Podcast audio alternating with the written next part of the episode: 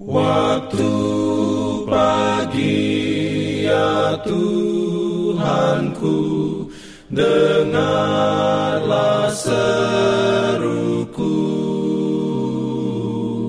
Melayang doa yang sungguh Memandang padamu. Selamat pagi pendengar Radio Advent Suara Pengharapan Mari mendengarkan suara Tuhan melalui tulisan pena inspirasi bersama Allah di waktu fajar.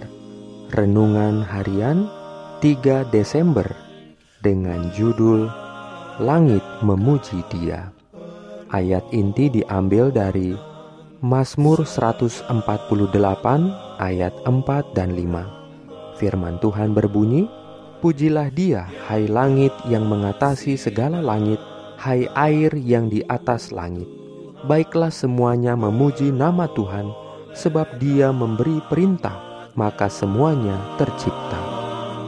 Diberikannya perlindungan dalam pimpinannya. Urayanya sebagai berikut.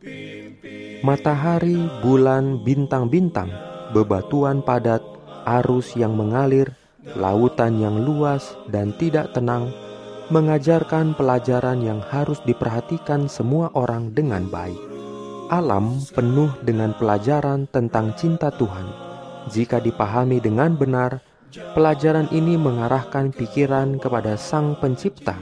Semuanya membawa pikiran dari alam kepada Tuhan yang menciptakan alam, mengajarkan kebenaran sederhana dan suci yang membersihkan pikiran dan membawanya dekat dengan Tuhan. Guru Agung memanggil alam untuk memantulkan cahaya yang menyinari langit agar pria dan wanita dapat dituntun untuk menuruti firman-Nya. Dan alam melakukan perintah Sang Pencipta kepada hati yang dilembutkan oleh rahmat Tuhan, matahari, bulan, bintang-bintang, pohon-pohon yang tinggi, bunga-bunga di ladang, mengucapkan kata-kata nasihat mereka. Penaburan benih membawa pikiran menuju penaburan benih rohani. Pohon yang berdiri kokoh menyatakan bahwa pohon yang baik tidak dapat menghasilkan buah yang jahat.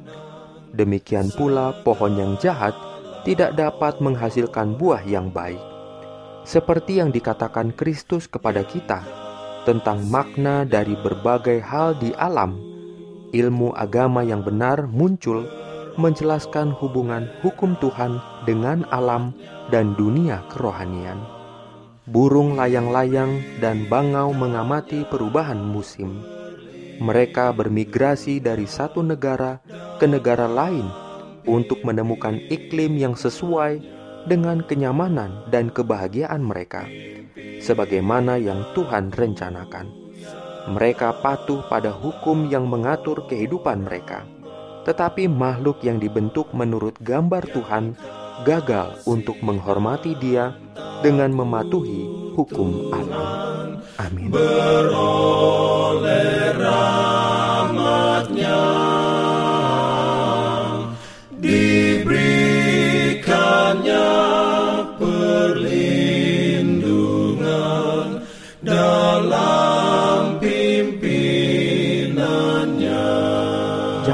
untuk melanjutkan bacaan Alkitab sedunia, percayalah kepada nabi-nabinya yang untuk hari ini melanjutkan dari buku Dua Raja-Raja pasal 11. Selamat sabat dan selamat berbakti. Tuhan memberkati kita semua. jalan